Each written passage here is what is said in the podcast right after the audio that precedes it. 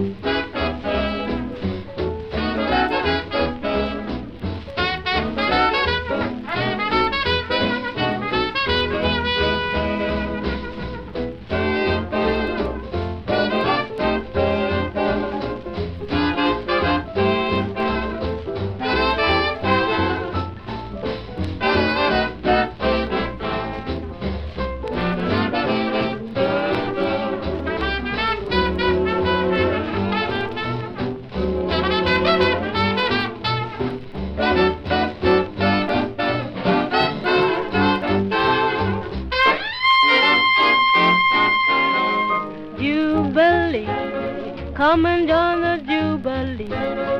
Gather on the run, have a lot of fun singing in the sun.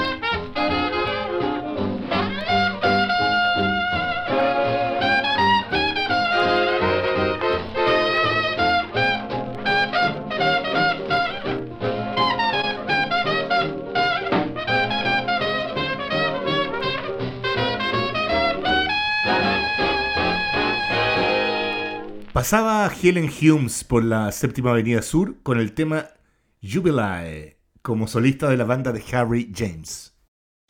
Pero no solo de cantantes femeninas vive el jazz de entreguerras, también se dieron casos de varias bandas conformadas por mujeres, como The International Sweethearts of Rhythm, banda de swing y jazz activa entre 1937 y 1949, Roberto, que no solo fue la primera formada 100% por mujeres, sino también una de las primeras bandas racialmente integradas.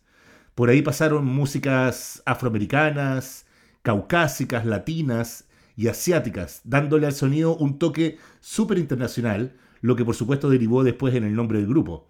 Y por ahí pasaron también las mejores músicas de la época y también fue una banda referente para los movimientos feministas uh, de las siguientes décadas probablemente el mejor grupo de jazz exclusivamente femenino, que se formó el año 1939 en la Piney Goods Country Life School en Mississippi, una escuela especial para huérfanas, condición que, que varias de estas artistas eh, tenían.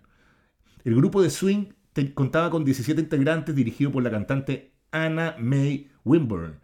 Incluía solistas tan excelentes como la saxofonista tenor Viola Burnside y la trompetista Tiny Davis.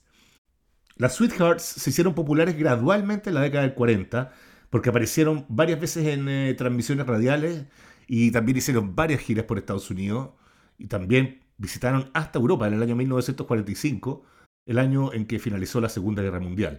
La orquesta solo hizo unos pocos discos antes de su eh, rápida disolución en el año 1949. Hay muy pocos registros discográficos de ella.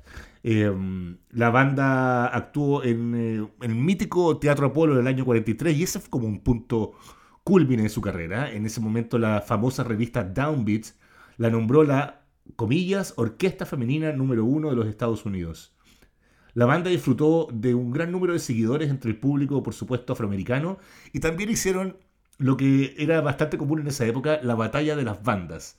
Eh, hicieron batallas entre bandas masculinas y femeninas, especialmente contra Fletcher Henderson y Earl Hines. Según el bajista By Wilson, las sesiones improvisadas a veces se convertían en sesiones de batalla entre, entre los Sweethearts of Rhythm y los Darlings of Rhythm. Dijeron, esas chicas tocan como hombres. Durante la Segunda Guerra Mundial, los soldados eh, afroamericanos en el extranjero escribieron cartas a la banda pidiéndole que por favor vinieran a Europa a actuar. Era el sueño, el sueño de, estos chicos. Y la banda realizó una gira por Francia y Alemania efectivamente en 1945. Las integrantes se convirtieron en las primeras mujeres negras en viajar con las tropas estadounidenses. A pesar del impacto que las International Sweethearts of Rhythm eh, tuvieron, fueron ignorados repetidamente en la historia popular del jazz. La banda disfrutó una suerte como de resurgimiento eh, de su popularidad entre las feministas en la década del 60 y del 70, y de hecho fue una de las primeras en comercializarse como música para mujeres. Varias escritoras, musicólogas y otras feministas han asumido la tarea de elevar las contribuciones de las mujeres y su participación integral en la creación de la historia del jazz. Por ejemplo, Sherry Tucker, autora de varios artículos sobre el tema, así como del libro Swing Shift, All Girls Band of the 40s, afirma la importancia de incorporar a las mujeres a la construcción dominada por los hombres de la historia del jazz. Vamos a presentar un tema de las International Sweethearts of Rhythm, que no tiene una fecha exacta, se cree que fue grabado más o menos entre los años 40 y 45, como decíamos, hay poca, hay poca discografía de ellas y la trazabilidad se hace un poco difícil. El tema se llama Swing Shift, The International Sweethearts of Rhythm.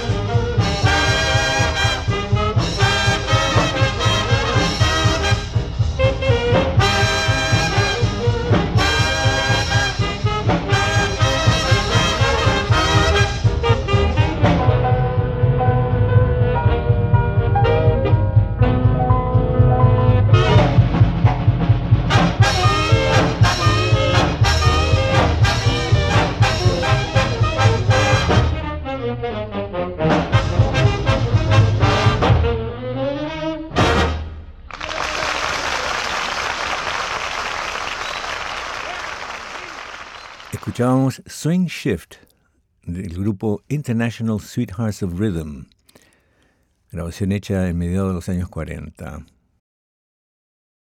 Anita O'Day fue una de las cantantes de jazz más modernas de la década de los años 40.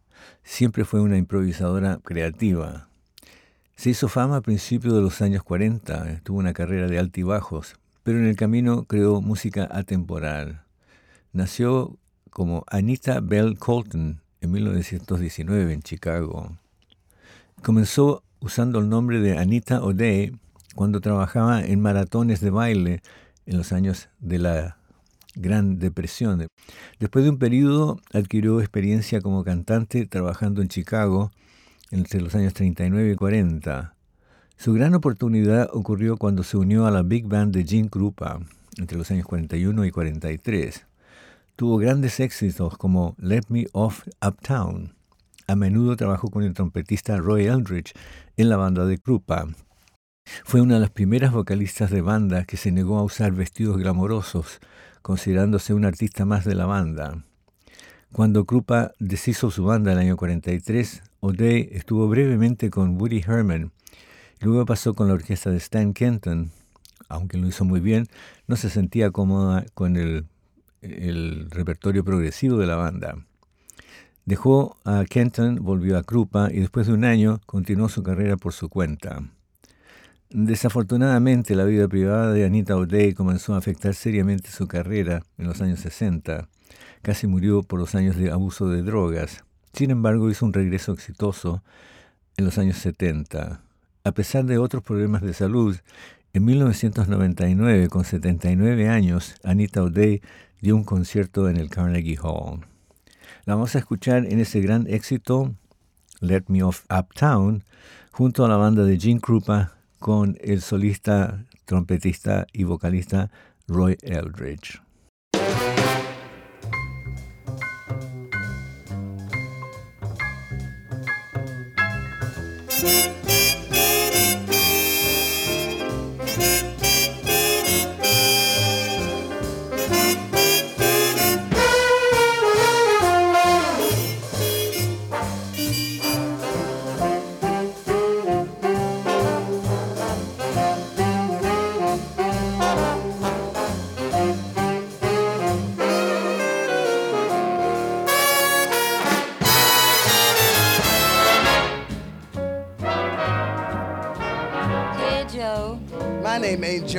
Name is Roy. Well, look here, Roy, and let's get groovy. Say you've been uptown? No, I haven't been uptown, but I've been around. You mean to say you ain't been uptown? No, I haven't been uptown. What's uptown? It's pleasure you're about, and you feel like stepping out. All you got to shout is "Land me off uptown." If it's a rhythm that you feel then it's nothing to conceal. All you've got to spill is let me off uptown. They got rib joints, juke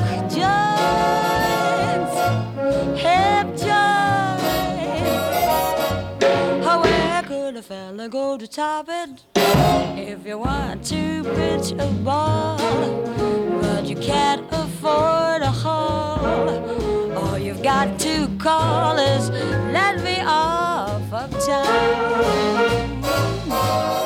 Anita, oh Anita, say I feel something. What you feel, Roy? The heat?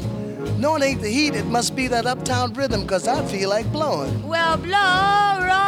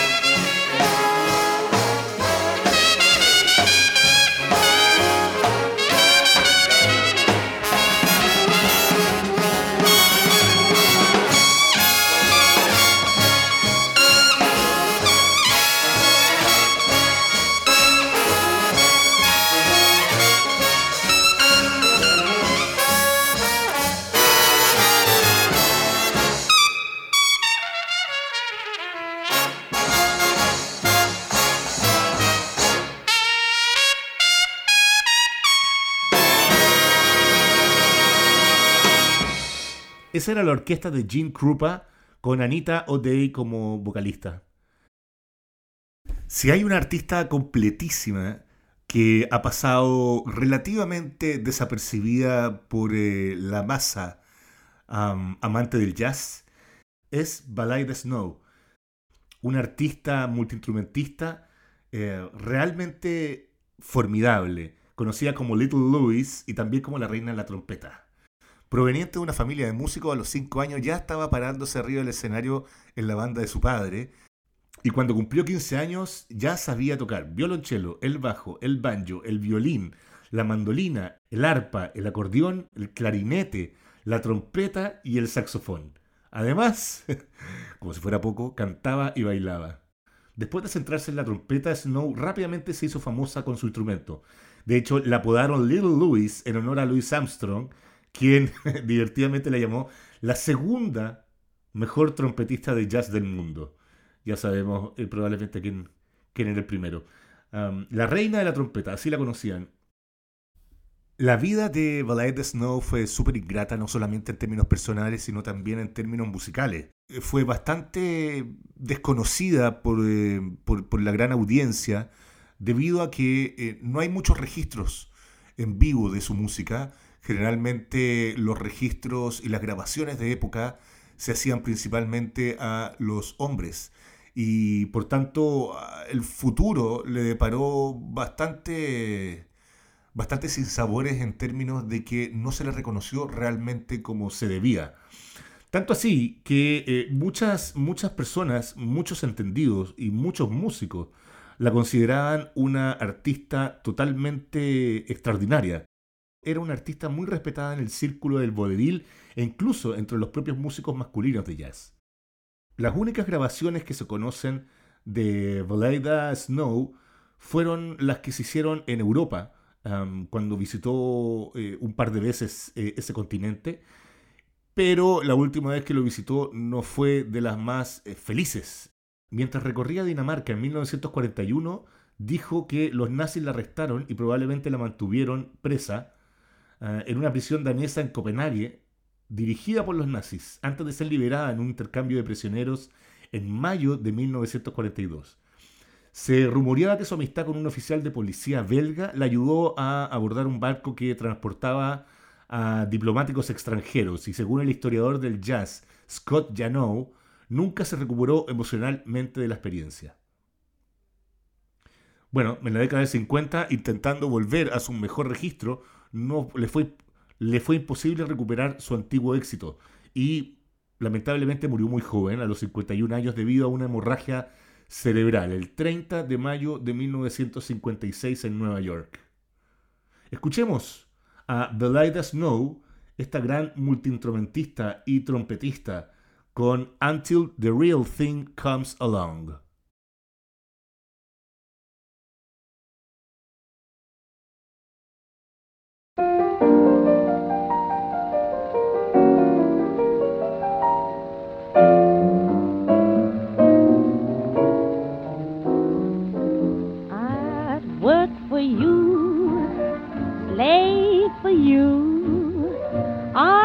A beggar or a knave for you.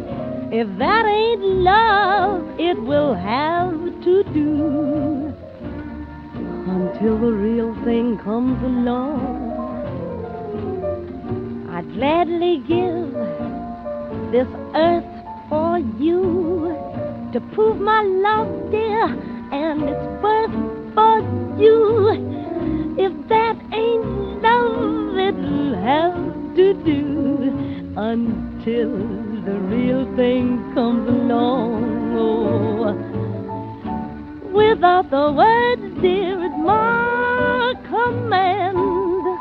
I just can't make you understand. I'll always love you, darling, come what may. My heart is yours. Oh, what more can I say? I'd lie for you, die for you. I'd pull the stars down from the skies for you. If that ain't love, it's gonna have to do until the real thing comes along. Talk to me, boys, talk to me.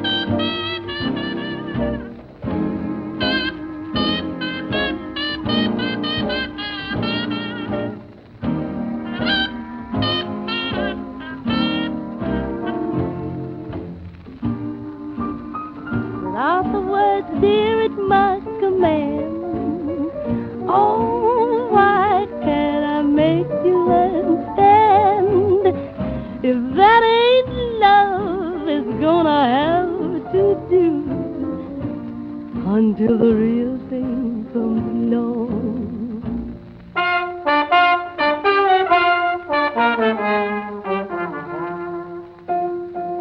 If that ain't love, it's gonna have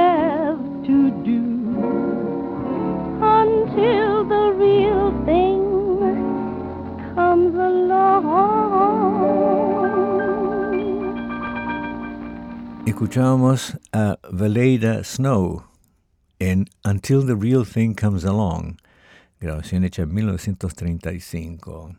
Roberto, tenemos que despedirnos. Ha llegado el final. Lástima que terminó el podcast de hoy. Pronto volveremos con otro podcast y más diversiones. Y queremos dejar los invitados para la próxima semana. Roberto, un gusto. Gran programa, Sebastián. Un abrazo a todas y todos. Hasta la próxima semana. Les recordamos seguirnos en Instagram, la séptima guion bajo Avenida Sur. Pueden escucharnos en Spotify, pueden escucharnos en Apple Podcasts, en Google Podcasts y en Amazon Music.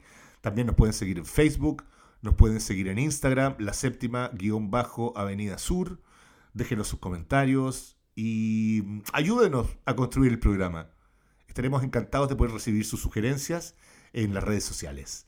Nos vemos hasta la próxima semana. Chau, chau.